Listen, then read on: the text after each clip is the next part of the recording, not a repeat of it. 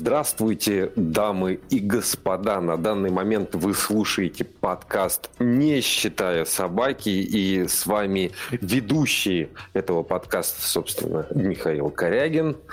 Александр Черников. И Виктор Васильев, но Пасаранка Марадес. У вас много времени, никто этого не ценит. И, собственно, поехали. Значит, значит так, нам нужно вообще вам рассказать, что это такое, вообще для чего это нужно вам и для чего это нужно нам, и вообще все такое. Виктор, пожалуйста, начните. А, конечно, ты меня озадачил с этим делом, потому что готовился я немножко к другому и собирался рассказывать немножко другое. Но Тогда, раз уж мы начали, э, раз уж мы начали говорить о том, как это все началось, началось это все с того, что ты мне написал, давай сделаем подкаст. Учитывая то, что сейчас времени у меня и вообще у всех присутствующих сейчас в нашем разговоре катастрофически мало, потому что у каждого да, дела, мы... у каждого работа. Мы вам, да. Э, мы вам, мы вам, вам, вам, телерадиослушатели, э, слушатели нас на кассетах, винилы и всего прочего, мы вам скажем, что записываем мы это 30 декабря, да? Сегодня 30 уже? Или нет? А, еще? Нет, еще 29. А, 29 декабря мы записываем. Этот подкаст будет первым и последним, собственно, в этом году, потому что времени, как Виктор сказал, катастрофически у нас мало. А, значит, быстренько тогда расскажу. Подкаст мы этот затеяли для да, того, позволь, чтобы... Позвольте да. перебить последним в этом году, и если будут плохие комментарии, последние в этой жизни. Такая затравка была. Значит, собственно, подкаст мы этот сделали для того, чтобы мы здесь обсуждали то, что нас интересует, то, что нравится нам, и вообще, чтобы мы хотя бы собирались раз в неделю, потому что, несмотря на то, что живем практически в одном месте, друг от друга не далее, чем 40 минут, но собираться у нас все равно не получается. От Сашки я живу вообще в 15 минутах ходьбы или одной бутылки пива, но, тем не менее, собираться у нас не получается, а мнение есть интересное, о котором нам нравится. Мы иногда созваниваемся, и нам нравится разговаривать. И мы такие типа разговариваем там по часу, по два часа и нам нравятся наши разговоры. Собственно, поэтому мы хотим поделиться с вами. Если что, нас можно будет слушать на подка Apple Podcast, Яндекс Podcast, э, Spotify Podcast и возможно, на Ян, на этот, э, как его называют, ВКонтакте подкаст. Если будет заходить, выложим и туда. Если кому-то будет интересно и нас будут слушать, и мы увидим это по статистике, то, возможно, даже добавим какой-нибудь твиттер, чтобы вы могли писать туда свои язвительные комментарии о том, какие мы уроды и как нас вообще неинтересно слушать, но, тем не менее, вы будете сидеть нас и слушать. Очень не понимаю, зачем это делают люди. Виктор, что ты хотел обсудить? А, так, по поводу обсуждений, я думаю, еще немножко опосля к этому вернемся. Хотелось бы еще добавить к тому, то, что, в принципе, для чего мы все это начали. Это в первую очередь то, что э, времени, как я ранее уже говорил, катастрофически не хватает э, на такие дела, как, например, музыка или иное творчество, на которое нужно затрачивать этого времени очень много. А быть э, известным и знаменитым очень хочется, собственно. Поэтому чесать языком — это единственное, что нам сейчас остается и что мы умеем делать очень хорошо. Во многих смыслах этого слова. Я очень, на самом деле, в этом профессионал, если что. У меня медаль даже есть. А, собственно, а, по поводу самой тематики подкаста, из многочисленных событий уходящего года, к сожалению, в связи с моим весьма напряженным графиком, ярко отпечатались в моей памяти лишь несколько. Из них по понятным причинам большинство упоминать нельзя в нашем подкасте. Ну, это темы, которые ранее мы обсуждали. Ну, те темы, которые мы договорились не обсуждать по вот про там Зюганова, там всякого и такое всякое. А, но из тех, что можно обсуждать, мне особенно запомнилось э, обрушение пирамиды Финика, собственно, по профессиональной причине. Мне приходится работать э, с различными скам, скам-проектами, а именно их э, выявлять, да, и пресекать. А, не буду говорить, где и в какой компании я работаю, потому что это не касается... Она слишком нашего... известная для того, чтобы ее да, называть. Да, да, да, согласен, согласен, абсолютно. Что такое а, финик? Подожди, подожди, что фи- такое финика? Финика. Э, это пирамида, если говорить простыми словами. Соответственно, пару слов стоит сказать об организации этого скам-проекта. Своеобразным фронтменом этой пирамиды был Кирилл Доронин. То есть это лицо было пирамиды, именно он э, говорил на публику, именно он говорил на интернет, вел все соцсети этой пирамиды. В глазах обывателя на самом деле он и являлся организатором этой пирамиды, но это не так.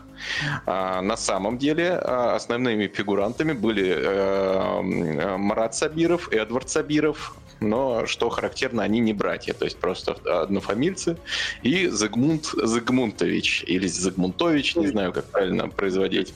Не знаю, как правильно произносить. Что, что сказал еврей педофил маленькой девочки? А ты купишь мне конфетку? Все, извини, пожалуйста.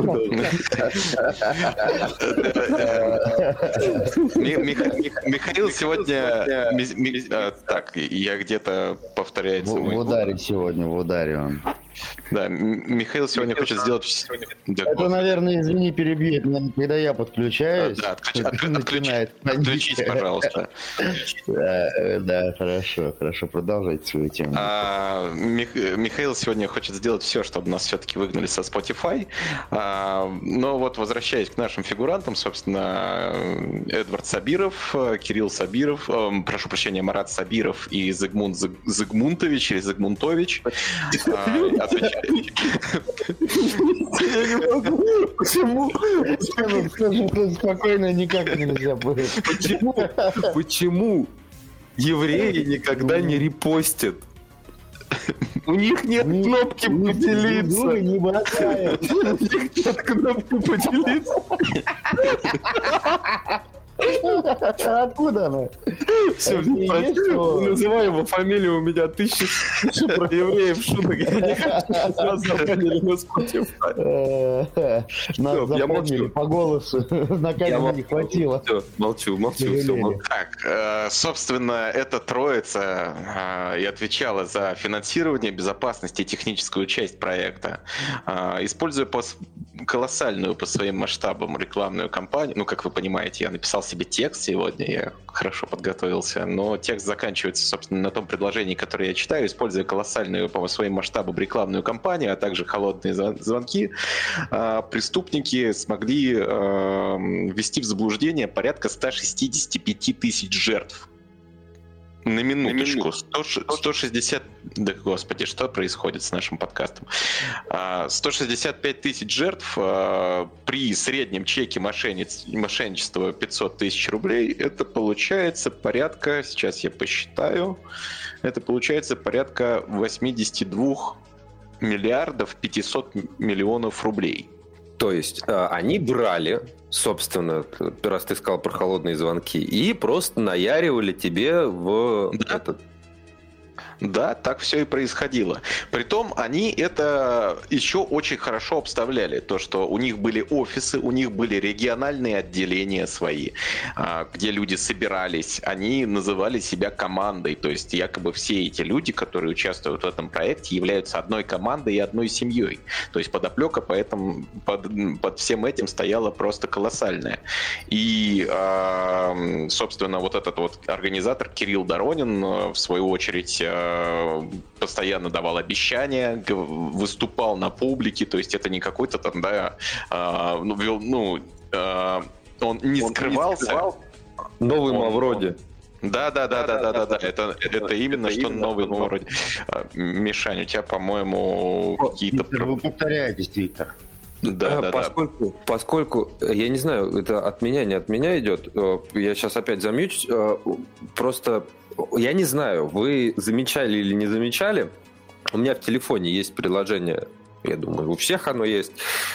Э, у меня на телефоне есть приложение YouTube, и иногда на работе сидишь, хочется подеградировать немножко, и заходишь туда, как меня в TikTok.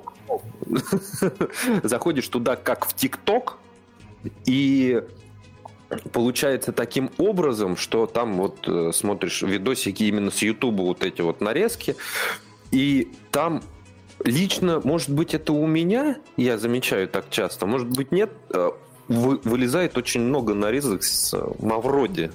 Типа попытаются обелить его светлая память. Он такой сидит, там рассказывает о том, какой он был замечательный, ему там что-то интервью какие-то дают, он там начинает на них отвечать. Он там, э, у них там даже интервью есть с Тиньковым и еще каким-то хреном. Они там сидят, что-то разговаривают. Тиньков такой говорит, что типа, мол, ну, все же люди падки на секс и падки там на жадность. Он говорит, нет, это не из-за жадности. Там такой он благородный, мать его шлепша, он такой прям весь замечательный. Я не знаю, для чего это сделано и для чего так много Мавроди в, в социальном. Может быть, это только у меня в ленте, я не знаю. Но вот как-то, по-моему, хотят обелить его светлое имя. Ну, для меня, на самом деле, сраное, потому что деньги у людей отнимать, как мы понимаем, это плохо. Вот да, я, к этому вот. мы еще вернемся, и хочу также, ну, если мы будем искать именно корни этим, этих причин, почему сейчас обеляют Мавроди, то мы придем туда, о чем говорить нам на этом подкасте нельзя, поэтому мы не будем этого делать, мы затронем лишь поверхностно. То есть, соответственно, у них были и региональные отделения, и фронтмен этой пирамиды регулярно выступал на публике.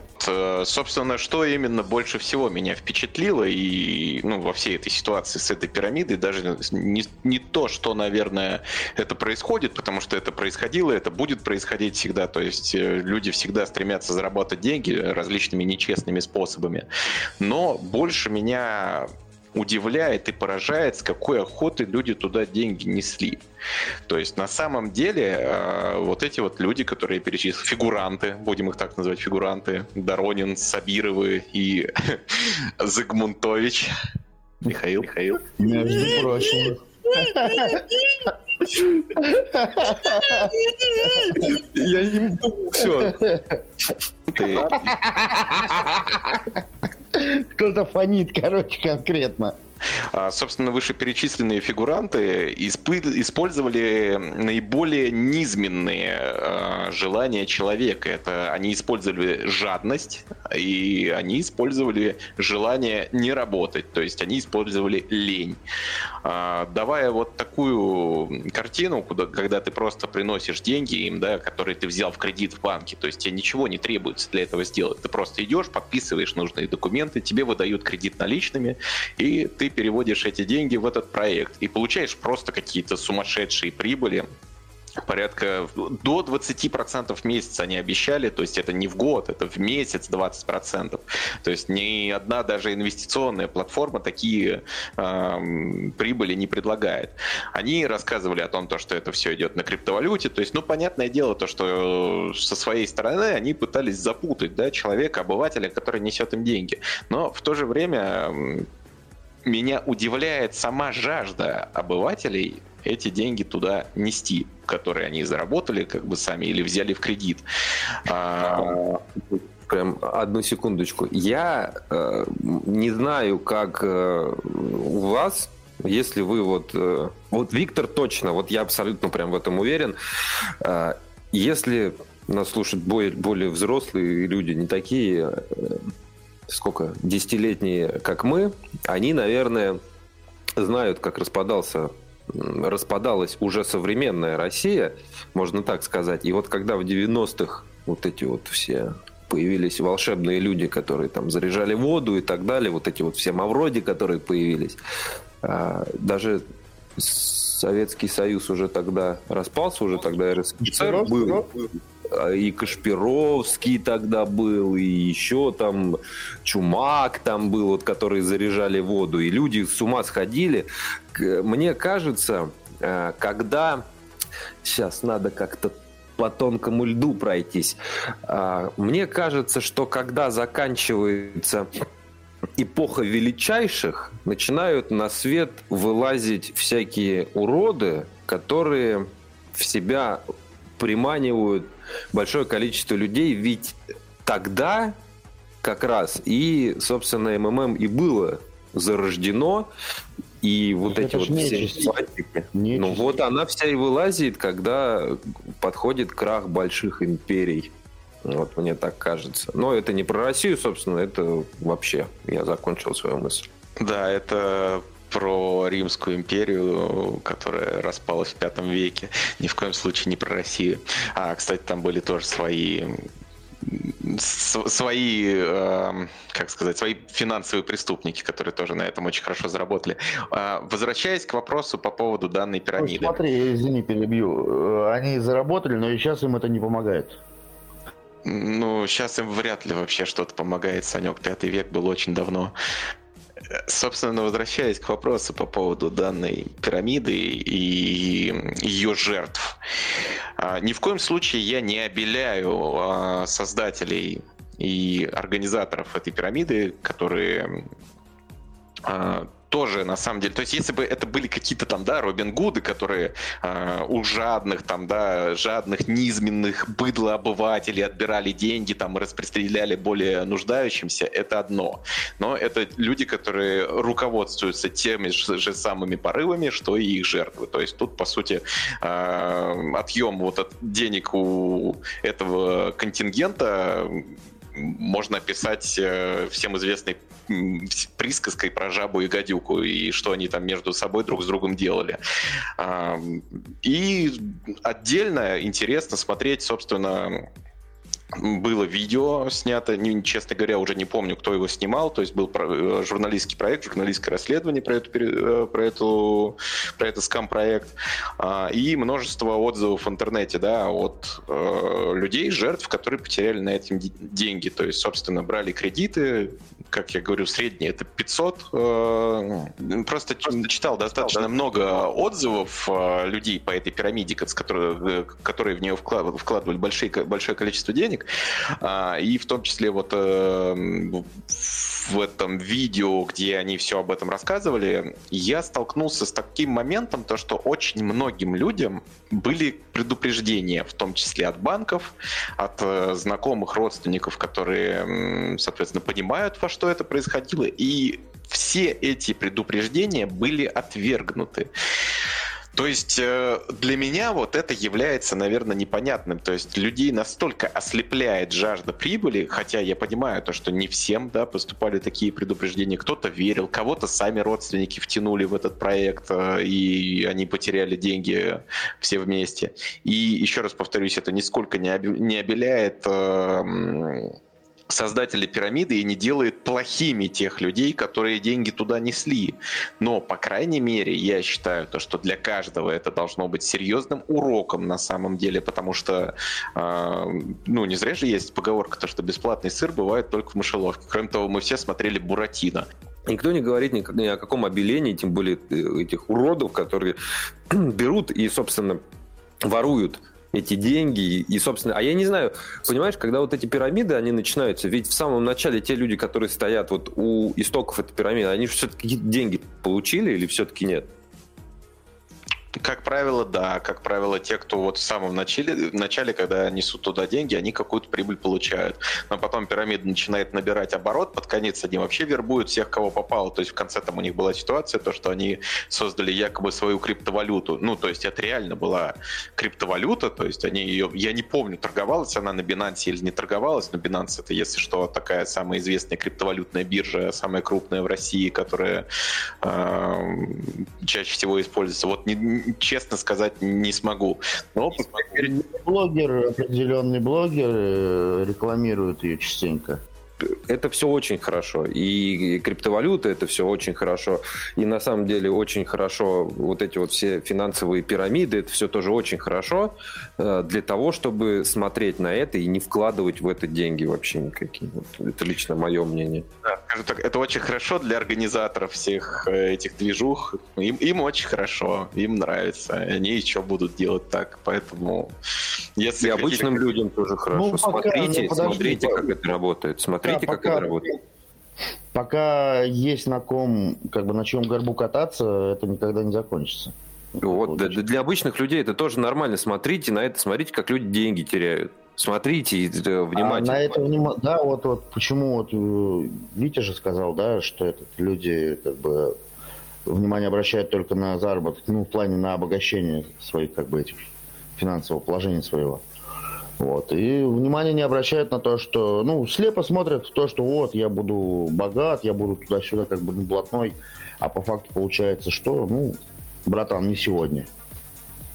А по факту жопа как у всех получается. Так, Витя, заканчивай мысль. Я уже, уже, у меня не терпится обсудить все это уже. Все, горит, горит, у Миши горит, там стул уже, кресло горит во все. Вот, собственно, ну, собственно, вот что меня впечатлило, как бы, потому что Потому что я, я не понимаю, как туда можно... И нет, я понимаю, как туда можно... Э, я понимаю, но не принимаю. То есть я понимаю, почему туда люди деньги несут, но как-то вот поставить себя на место человека, который это сделал, у меня вообще ну, ну никак не получается. Я не могу себе даже представить, что должно в моей жизни произойти, чтобы я э, там взял, да, там кредит на 2,5 миллиона и пошел там, да, отдал кому-нибудь там, не знаю, вон, э, Михаилу, как, например, э, чтобы... Не, не, мне принеси, я мой доход. Не, я больше не, не ты, ты, Он ты, вложит. Он вложит, поверь. Куда? Ему можно... Это уже другой вопрос. Но факт в том, что Саня вложит бабки, это факт. В капитал? Э, в просрал скорее. Не, не. Ну, не просрал, но ну, в определенные вещи, которые могут принести мне как минимум нафиг мне финансы, я про то, что как бы удовольствие как минимум. Ну, не побухать там, не, не погулять где-то там, не пропить все это, не прогулять, не, не потратить на что угодно, а на что-то очень важное. Ну, мы студию так и не достроили, а можно было в студию вкинуть все эти деньги, да и все. Так вот, что касаемо денег вообще, которые несут от истории жизни у меня, Опять же, если люди будут не рады, вы уж извините меня, пожалуйста, но это нужно обобщать, это нужно, чтобы люди об этом знали. Вот всем известно, что звонят люди по телефону и говорят, что у вас там долг, у вас там еще какие-то финансовые проблемы, вы там не, не, не дозаплатили кредит там в каком-то бородатом году, а сейчас у вас там повысились какие-то там ставки, еще там пени какие-то набежали, и нужно срочно гасить. Моей знакомой позвонили, долго ее, я так понял, обрабатывали, и в конечном итоге она взяла и дала номер карты, на карте не было денег, вроде оттуда ничего не спишешь. Так эти ребята взяли кредит на ее карту, и в итоге она теперь должна. Но это еще не самое страшное. Как бы вроде молодая девчонка, э, вместе со своим парнем они сейчас, собственно, выплачивают. Там, там немного взяли, там что-то тысяч сорок кредит взяли, но тем не менее это не очень приятно. Нечестно совсем. Да много таких ситуаций. У нас здесь тоже, тоже много таких было. Как бы. Ну, я не буду их озвучить, потому что ну, там очень жестко. Там, там прям вообще. Нет, да, абсолютно верно. Потери бывают страшные, особенно сейчас, э, ну, чаще говорят не о каком-то незакрытом кредите, то есть сейчас схема немножко другая. Они очень часто представляются сотрудниками службы безопасности банка, а, и при этом у них интересная схема, то, что они сейчас звонят, могут представиться сначала Сбером, потом эм, говорят о том, то, что спрашивают, какие еще карты есть, говорят о том, то, что передадут информацию в другие банки. Да, кстати, вот характерный признак мошенничества – это переключение между банками банками. На самом деле никакого э, сотрудник одного банка переключить на сотрудника другого банка не может. Также сотрудники никогда не подтверждают свою личность э, по СМС. А еще иногда мошенники выдают себя за сотрудников правоохранительных органов, например, полиции. И тогда они отправляют э, документы, фотографии удостоверений, распоряжений каких-то, которые тоже являются фикцией. Это просто картинки, которые они берут в интернете. Вот, ну... собственно, они звонят и примерно так. Здравствуйте, меня зовут Виктор, специалист Тинькофф, служба безопасности. Это Михаил Корягин? Да. Вы сейчас перевод осуществляете в Краснодарском крае на а, Юсупову Ангелину Петровну? Да. Я обычно так отвечаю, и они сразу теряются. Вот, да, да. Да, да. Вот после этого обычно все, ну, если вот так им отвечаешь, это обычно все ломается. То обычно жертва начинает э, переживать, нервничать, а они еще вот таким, ну, я, к сожалению, у меня не получается. Я слишком мягкий человек, чтобы заниматься мошенничеством, поэтому я этим заниматься никогда не буду. А еще я люблю все-таки честный заработок. И сейчас, э, сейчас еще одна пирамида действует. Вот, ну, не пирамида, прошу прощения, это все же уже скам-проект, так называемый. То есть это просто присваивают себе бабки без, какого, без каких-либо выплат. Представляем Газпром... Пирамида отличается от скам-проекта. И что такое ну, вообще скам? А, скам это в обывательском плане называют всякие такие финансовые проекты, которые на Если самом деле убрать S, то я, в принципе, могу разобраться. Да. А, Сбил, да?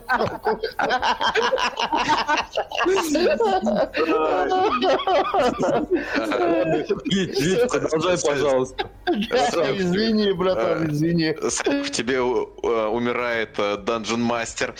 А, возвращаясь к нашему вопросу касательно про, вот есть такие вот прям чисто скам проекты, да, которые это такой проект, где просто задача получить бабки здесь и сейчас. А, есть пирамиды, они работают, как правило, на длинной дистанции, то есть, соответственно, они тебя будут уговаривать вносить еще, еще, еще, еще. Сначала ты отдаешь им Там сбережения. дележка, не дележка, правильно?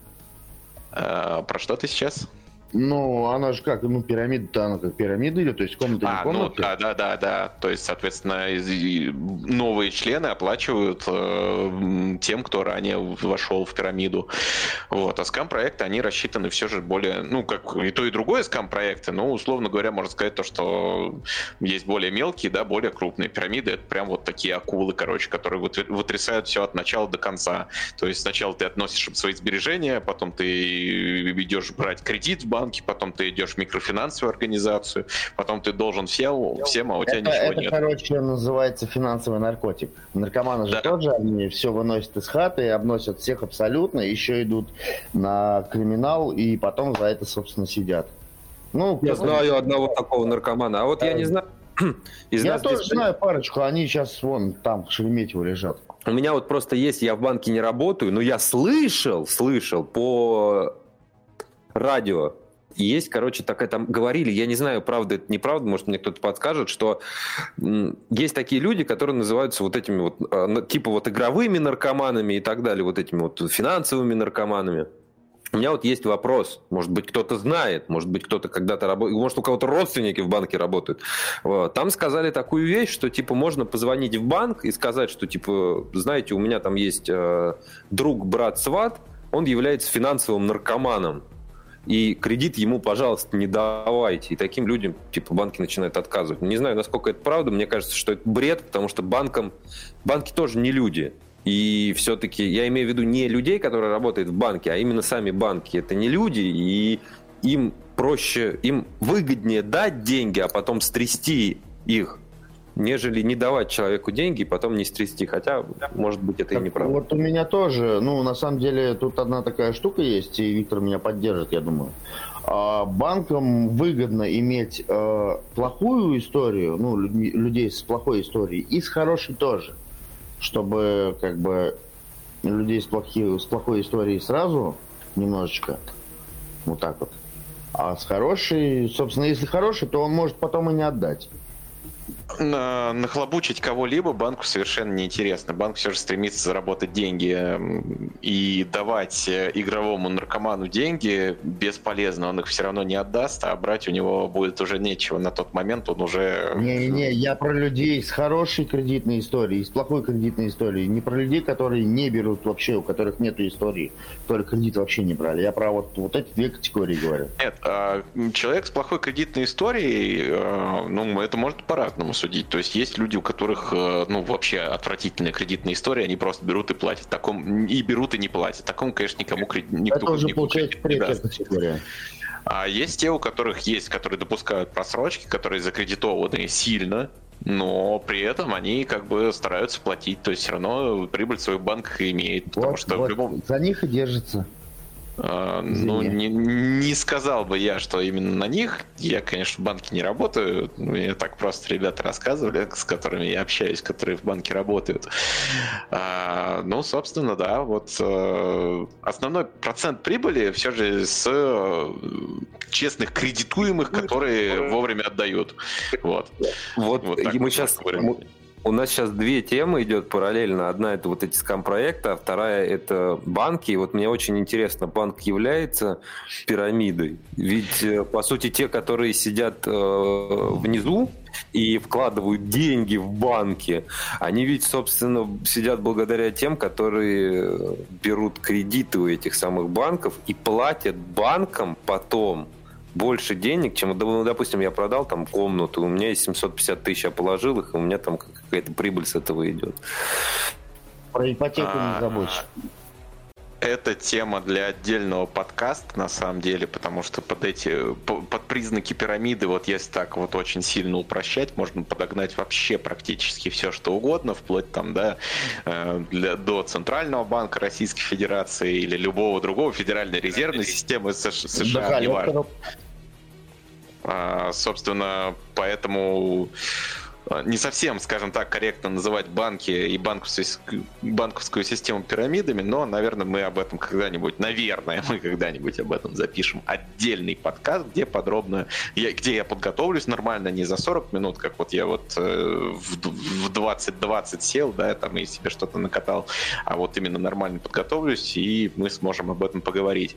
Э, и возвращаясь к теме, собственно, мошеннических скам-проектов. Э, сейчас наиболее популярно это представляется Газинвестом, Газпром Инвестом, либо же какими-либо партнерами компании Тиньков очень много рекламы в социальных сетях, особенно в Инстаграме, в различных мессенджерах, а, особенно в Телеграме. У меня вопрос, а каким образом люди могут выставлять э, тот же самый Тинькофф банк или тот же самый Газпром, если это лейблы, которые зарегистрированы, и ты без разрешения не можешь брать их? А, собственно, на этот вопрос я отвечу. А, чтобы подать на кого-то в суд, нужно сначала его найти. А, но они не оформляют никаких юридических лиц. То есть, как я уже ранее говорил, что сейчас мы говорим о проектах, которые зарабатывают здесь и сейчас. То есть их задача э, найти конкретного, конкретную личность, обманутую хулиганами, и изъять у него денежные средства. Там, сколько ему отдадут кредит или сколько у него на вкладе лежит, вот столько у него прямо сейчас забрать. И все. И потом вообще забыть про него и с ним не работать. Как, поэтому, чтобы ну, как-то их найти да, и привлечь к порядку, невозможно. Есть э, э, определенная регуляция на самой площадке. То есть Инстаграм, да, такие аккаунты банит. А, но, как мы прекрасно понимаем, сейчас нет никакой проблемы там купить э, себе э, или даже не купить. Там есть сейчас электронные сим-карты, можно возле метро подойти вот к любому э, гражданину Союзной Республики, и он тебе даст целой пачкой эти билайновские там или как, какого-либо другого оператора сим-карты пачками. Можно взять сколько угодно номеров, а соответственно зарегистрировать сколько угодно аккаунтов. Вопрос встает только с оплатой. Но тут ситуация та же, соответственно, они э, покупают э, карты у различных э, алкоголиков, э, наркоманов, э, лиц без определенного места жительства и оформляют на них целую тучу карт. То есть сейчас у многих банков, в том числе, кстати, Тинькофф, есть возможность выпустить дополнительные карты, в том числе виртуальные. И перевыпускать их можно в каком угодно объеме. Блин, я сейчас рассказываю, на самом деле, преступную схему. Не знаю, это вообще можно на подкастах делать. Ну, не суть, короче. И, значит, они покупают эти карты, возможность пользоваться счетом. И, э, допустим, вот он выпустил дополнительную карту, расплатился, купил себе рекламу. Площадка потом выявляет то, что это мошенническая реклама, банит аккаунт, блокирует возможность оплаты с карты, а у него уже новый аккаунт и перевыпущенная карта. И так происходит это до бесконечности. Собственно, Циклично. таким образом, да, да, да, собственно, таким образом и появляется это огромное количество количество мошеннической рекламы в Инстаграме. Ну, в Телеграме вообще рекламирует кто попало, что попало. Мы с вами прекрасно понимаем, как это работает. И, собственно, люди переходят по этой рекламе, там форма, человек оставляет заявку свою в форме, а именно свое имя, свой номер телефона. Я, кстати, тоже оставлял. Мне интересно было поговорить, поговорить с этими ребятами. После этого тебе звонит э, девочка, начинает тебе рассказывать информацию об инвестициях с первой страницы Википедии, что сама прочитала, потом переключает на трейдера и, ну, говорит то, что якобы переключит, разговаривает на самом деле она же. То есть, по сути, ты ведешь только один мошенник с тобой работает и тебя обрабатывает. Э, к сожалению, мне разговор пришлось тогда прервать, потому что э, речь вышла уже на создание киви кошелька. У меня-то, конечно... А, у меня при этом киваса своего не не было. То есть, как бы сделать свой кошелек, мне нужно было в рамках э, телефонного, э, в рамках разговора в скайпе, вернее, потому что они связываются с тобой по скайпу, просят показать экран и говорят тебе, что делать. При этом на твой экран они смотрят. А там необходимо было вводить паспортные данные, поэтому мне уже пришлось раскрыть то, что я на самом деле не э, личность обманутая Обман. хулиганами. А личность, и, которая и... хочет показать хулиганам, что они хулиганы. Да, да, да, да.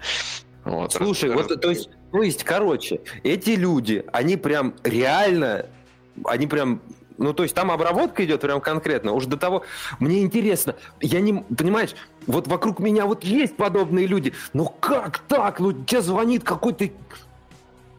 Тебе звонит какой-то хрен. Крендель. начинает... Крендель, да. И начинает тебе говорить, покажите мне... Тебе, может, этот Писюндрович тебе показать, я не знаю. Вот тут, ну, я, мне вот лично не нравится, когда в мою жизнь кто-то вмешивается. Мне очень, я никак в свою жизнь не пускаю каких-то э, чужих людей. Именно поэтому мы не ведем подкасты с видео, э, чтобы, я, мое лицо никто не видел. Каким образом, вот, я не понимаю, вот меня, у меня бомбежка начинается, понимаешь? Это, вот, и тебя начинают заставлять. А еще знаешь, что бывает? Вот э, мне когда звонят вот эти вот э, интернет-мошенники со своими мошенническими операциями, что самое вот уродское, они тебе не просто звонят, они, знаешь, с каким-то наездом это начинают делать. Мне позвонил один хрен и начинает такой говорить, у вас там деньги сняли с ВТБ карты. Я такой, да ладно. Я, он такой, да, у вас там много денег сняли. У вас там кредитная, там была операция. Там. Я говорю, да ладно. Я говорю, я зашел в приложение. Я говорю, у меня здесь нет ничего, я не, не вижу это, говорит, сняли с другого счета, который, говорит, типа там э, не видно у вас, типа на экране. Я вот как работник банка, я вам это говорю, понимаете, типа так. Я говорю, да знаешь что, иди ты в писюн, потому что у меня нету карты ВТБ, никогда не было в жизни, я ее никогда не открывал. Он такой, а что ты так со мной разговариваешь? Ты понимаешь, это вот до такого состояния доходит.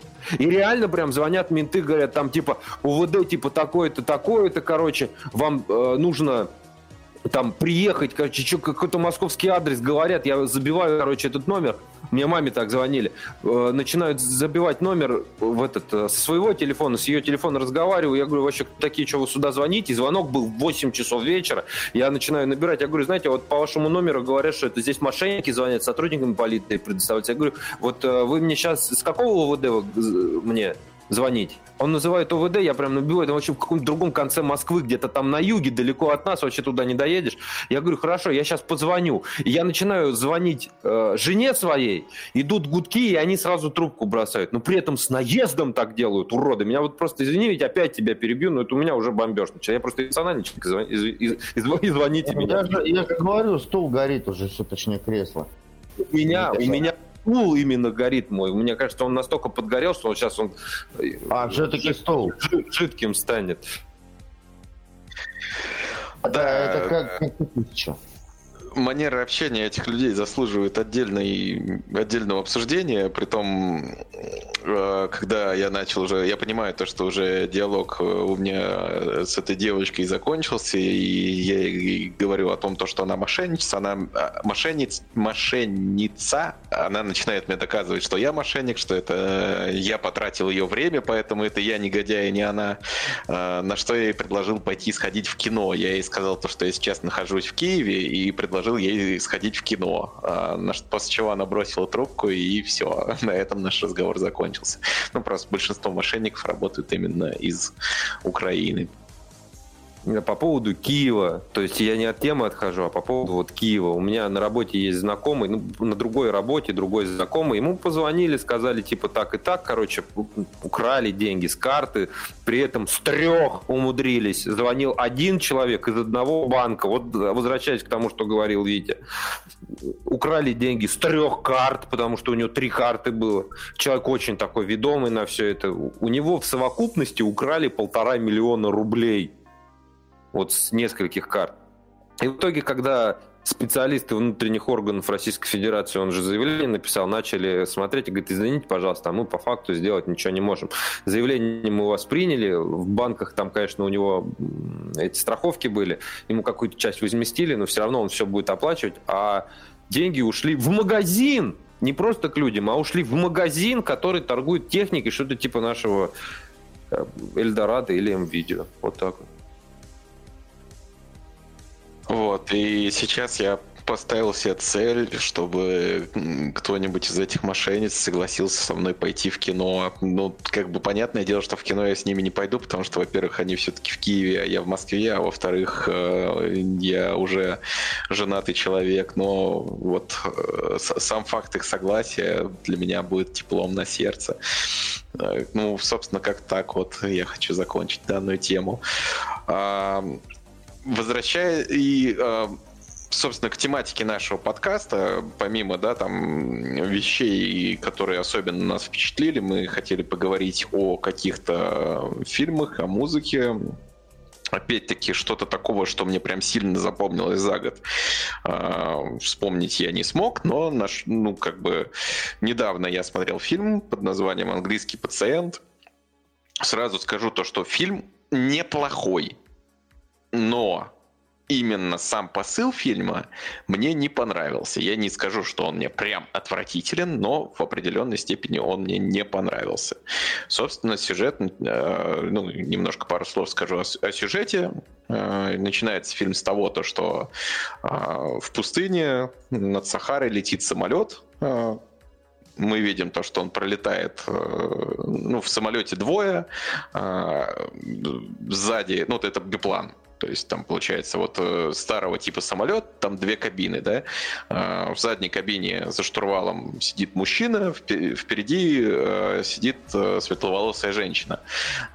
Соответственно, этот самолет пролетает над каким-то городом, в городе зенитчики, они работают по нему зениткой, пробивают бак, он загорается, падает.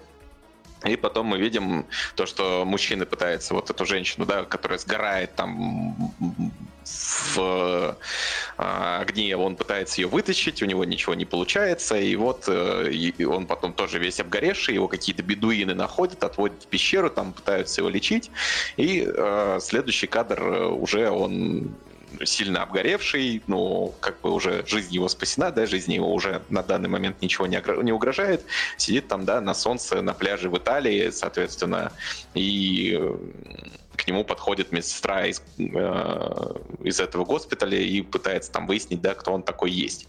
Э, надо сказать то, что фильм снял э, Энтони Миньела. Э, честно говоря, других его работ не, не знаю, но актерский состав там, конечно, шикарный просто. Это Ральф Файнс, э, который играл Волан-де-Морта, еще Кристин Скотт Томас, Уильям Дефо, Жульет Бинош, э, ну, других перечислять не буду, но вот это вот самые основные такие, ну, достаточно хорошие актеры, работы которых мне очень нравятся.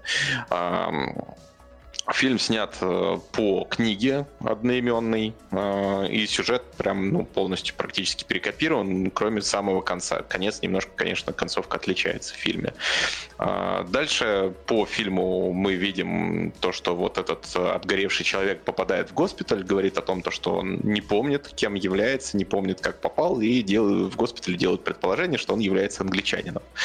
А, собственно, и далее вот э, от этого пляжа э, в Италии собственно, идет колонна, куда-то они там едут, туда там, может быть, в расположение самого госпиталя. Непонятно вообще, почему они оказались на пляже.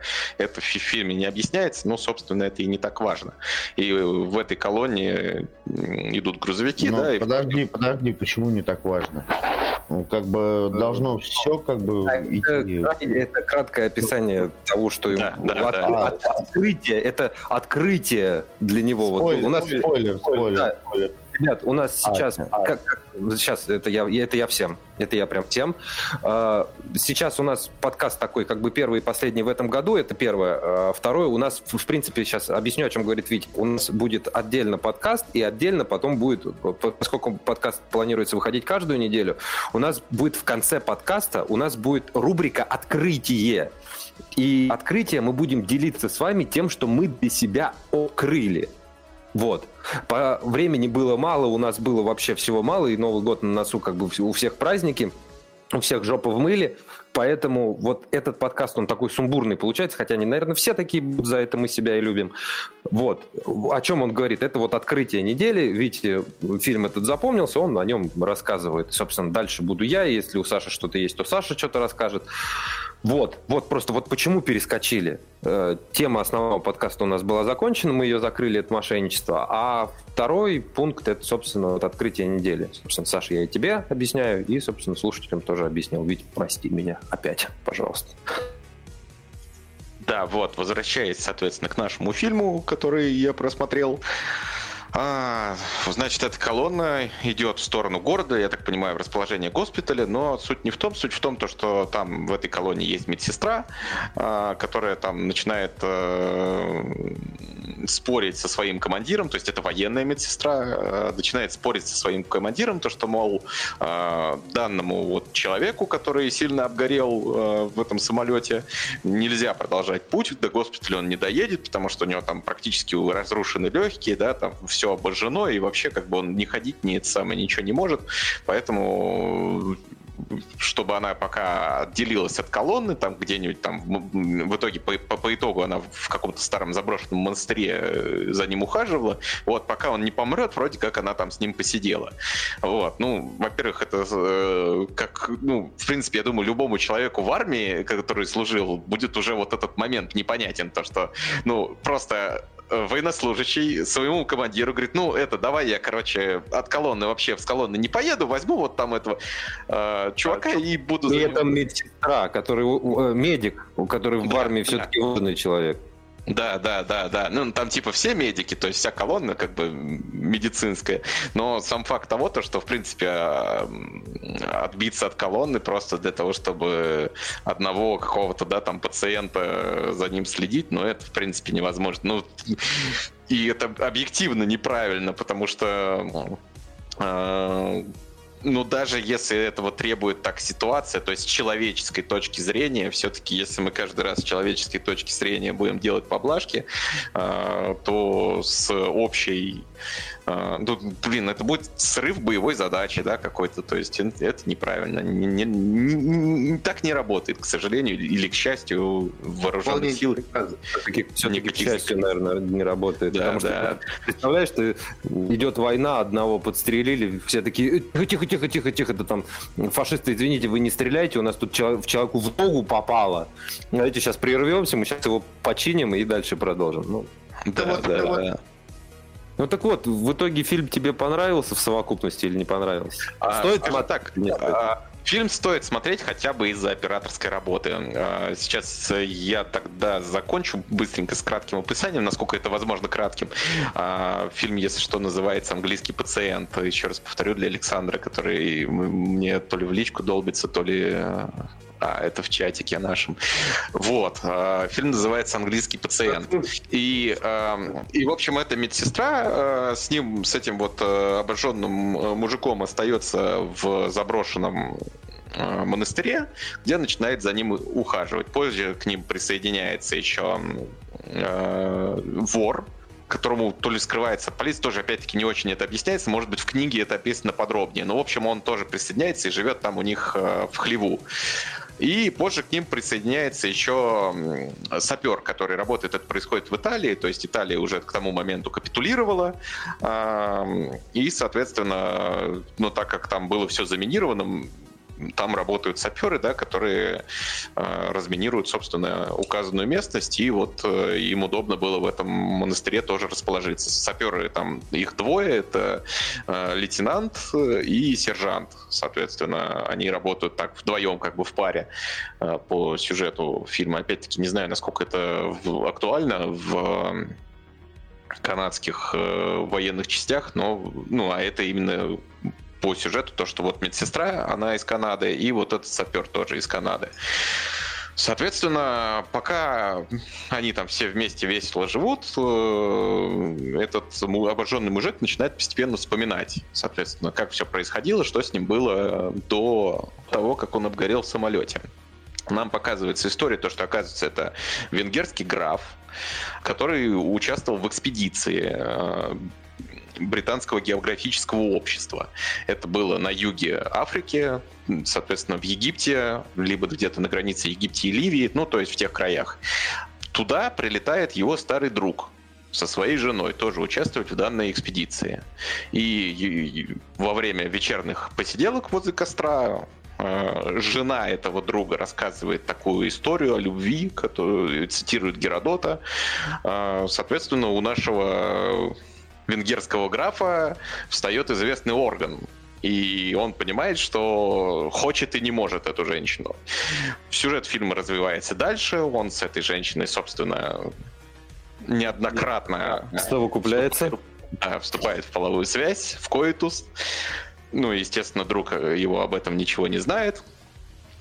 И нам показывают такую историю любви, которую мы должны вроде как поддерживать. Но опять-таки я ни в коем случае не поддерживаю, э, как это называется, прелюбодеяние, да? Нет. Измена. Измена, да, измена, прелюбодеяние. Является вообще падением человечества. Вот, вот. И к этому, кстати, мы вернемся в самом конце, потому что в самом конце будет прям вот показательный момент. Постепенно этот его друг начинает замечать, что что-то идет не так, а события разва- разворачиваются где-то примерно в 1938 году, то есть это вот прям буквально на носу война. И, ну, как мы прекрасно знаем, то, что была североафриканская компания, э, в которой тоже принимали участие как э, немецкие, итало-немецкие войска, так и союзники. Э, и, соответственно, этот регион тоже попадает в зону боевых действий. Нет бы этим нашим исследователям оттуда свалить домой, но они принимают решение продолжить экспедицию, некоторое время там еще находятся, и э, все заканчивается тем, то, что э, вот этот э, граф, э, его должен забрать, ну, с места раскопок, где они там землю роют, да, там ищут что-то. Вот, с места раскопок его должен забрать как раз-таки его друг. Вот, и вот этот его друг летит на самолете, Э, начинает резкое пикирование, ну, а он, оказывается, обо всем догадался уже, начинает резкое пикирование, и граф замечает то, что в самолете, помимо этого его кореша, находится как раз-таки его жена ну, этого друга и, соответственно, любовница этого графа. Вот. Начинает резкое пикирование с целью его, собственно, убить. Ну, и убить вообще всех, потому что, ну, когда самолет пикирует, как бы, как правило, живых не остается. Вот. Но наш граф вовремя уворачивается, соответственно, самолет разбивается, он подбегает к самолету, ничего там не загорелось, кореш его уже давно не дышит, его жена еще как-то, ну там получается, у нее вроде как по фильму переломан позвоночник, в общем, передвигаться она не может. Он затаскивает ее в пещеру, и там, соответственно... Э. Нет, а там она лежит, он говорит ей о том, то, что пойдет за помощью, говорит то, что туда идти три дня, обратно ехать на машине три часа, и все, как бы через три дня и три, три часа он ее спасет. Оставляет ей там еды, воды, разводит костер, вот, она вообще двигаться не может, то есть, ну, вообще странно, как бы она выжила в этой ситуации, но в любом случае, то есть параллельно в реаль, ну вот как, как бы в современной реальности, ну то есть не в современной реальности, а вот э, ну, то есть там показывают как ретроспектива, да, то есть в, то, в том моменте, когда он уже лежит обожженный в монастыре, медсестра, которая за ним следит, э, у нее начинается любовная линия с сапером. Э, сапер э, индиец, индус, индус, вот, индус. Э, между ними там заводится роман, и там показывают один э, момент, то есть э, в один момент он уезжает разминировать, а у нее типа там плохое предчувствие, короче, под мостом лежит авиационная бомба, он начинает ее там, да, разбирать как-то это самое, и, соответственно, выясняется, что, ну, там, короче, я не знаю, я не разбираюсь в авиационных бомбах, но ситуация в том, короче, то, что от любого, да, там, стресса она может взорваться. Вот. Э, но суть не в том, типа, нам, специально нагнетают, показывают то, что от любого лишнего стресса она может взорваться, а бомба лежит под мостом возле опоры моста.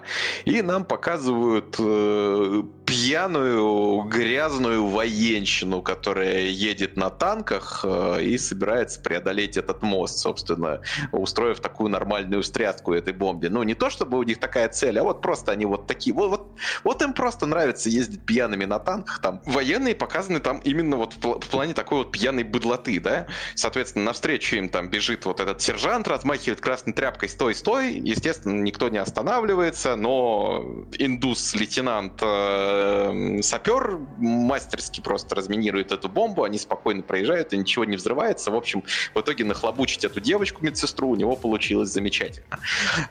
Чем все заканчивается? Вот этот э, мужик, да, граф, э, который бросил свою бабу в пещере, три дня там как-то добирается до города, до Каира, там э, находятся в этот момент английские войска, которые у него спрашивают там да, документы.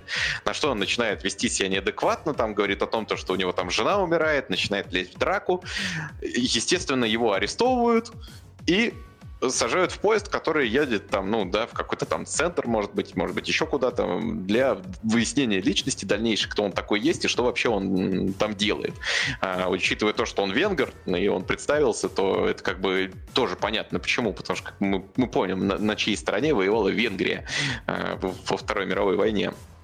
И нам показывается, как вот, э, опять-таки, это уже английская военщина, нам показывается просто такой жирный, жирный, короче, отвратительный усатый сержант, э, там, начинает над ним там что-то издеваться, подстебываться и все такое. Вот. Но нашему герою удается мастерски свалить э, с этого поезда, он и что он делает дальше? А, по сюжету он а, встречается с немецкими войсками. И так как он является э, лидером экспедиции, у него есть все карты. То есть у него есть все карты вот этого участка Северной а, Африки. И он Эрвину нашему Ромелю продает, собственно, эти все карты за самолет и топливо к нему. И Собственно, на этом самолете он мчится к любимой, которая уже давно умерла, потому что там больше трех дней прошло, ему надо было с этими немцами встретиться еще, а, продать им эти, эту информацию приходит к ее хладному телу в пещеру, сажает ее в самолет, и уже они летят, соответственно, после чего как бы все возвращается на этот круг, его сбивают зенитки, он обгорает, и он оказывается в этом госпитале.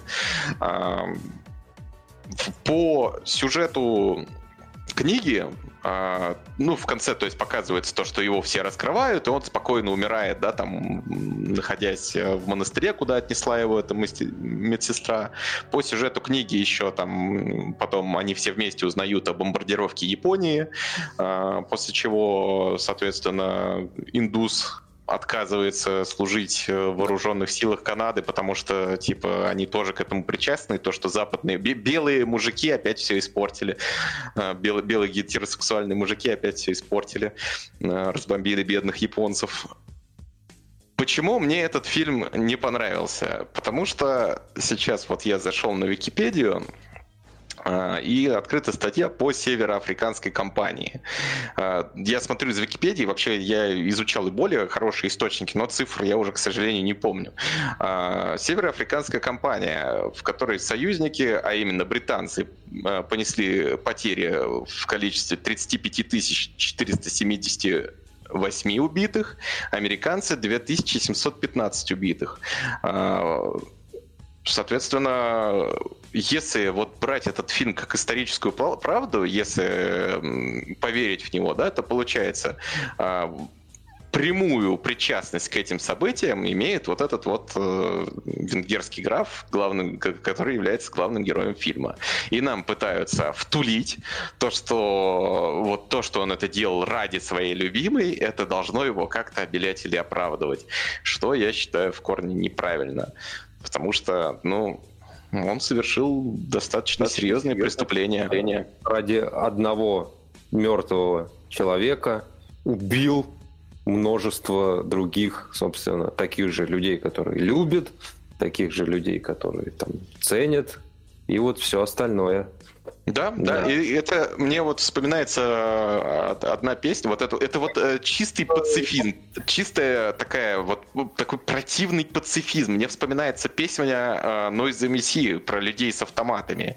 И, собственно, каждый раз, когда я слышу эту песню, мне хочется спросить у Ивана, хорошо, допустим, ты куда-то ушел там, да, там, отшельником, там, создал свое государство, где нет людей с автоматами, но к тебе приходит человек с автоматом и говорит, э, что, короче, твою... Отдай мне еду и женщин. Да, твою бабу буду совокуплять я, твои дети будут на меня трудиться рабами, а ты, ну, тебя я расстреляю, как бы. И что ну, ты будешь делать в этой ситуации? Ну, вот здесь варианта два. Либо сказать, да, окей, мне все нравится, пусть так и будет, короче, собственно, отдать свою бабу, да, там, отдать своих детей, отдать свой, свой ресурс, либо взять автомат. Но тогда ты становишься вот тем самым людям с автом... Э, человеком с автоматами, и ты как бы сразу автоматически становишься плохим. Поэтому все вот это вот, когда начинает втулять какой-то пацифизм про то, какие плохие военные, ну, вообще все-таки мне кажется, то, что в этой ситуации есть какие-то рамки, да, по которым мы можем судить сам посыл этого пацифистского фильма мне, честно говоря, не понравился, о чем вот, собственно, я тут распинался на протяжении, не знаю, минут 40, наверное, мы затягиваемся, я смотрю. Ну, как-то так вот. Вот, вот, вот, вот, так, вот, вот, вот так я провел лето. Вот такие вот подкасты, вот такой вот подкаст, первый и последний в этом году. Я надеюсь, что вы это послушаете, и вам это понравится, вы к нам присоединитесь, подпишитесь на нас в Spotify, подпишитесь на нас в Apple Podcast, подпишите на, на, на, подпишитесь на нас в Яндекс Музыке. Деньги мы с, вами, с вас не берем. У вас много времени, никто в вас это не ценит, в том числе и мы, раз на два часа затянули подкаст. С вами были его постоянно непостоянные ведущие, собственно, Михаил Корягин, Саня Черников, и Виктор Васильев. Да, напоследок э, хотел, я думаю, можно сделать такой небольшой... Кстати, подписывайтесь на мой инстаграм. Я думаю, Михаил оставит э, в комментариях ссылочку. Когда-нибудь я его оживлю и буду там что-нибудь делать. Скорее всего, э, это будет стихотворная тематика, то есть буду там выкладывать небольшие видео со стихами. Но и хочу сделать доброй традицией наш подкаст заканчивать какими-либо стихотворениями. Ничего в новогодней тематике я, к сожалению, не нашел, но хочу прочитать стихотворение Алексея Фишева а, «Как на пасеке».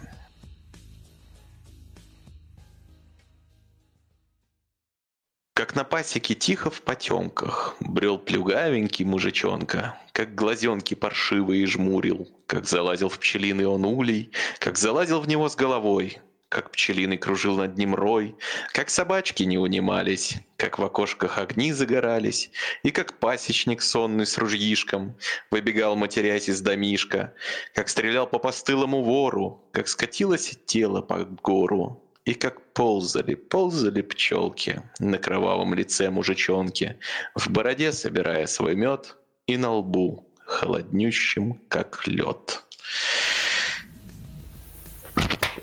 До свидания, дорогие друзья. С вами были Виктор Васильев. Александр Черников и Михаил Корягин.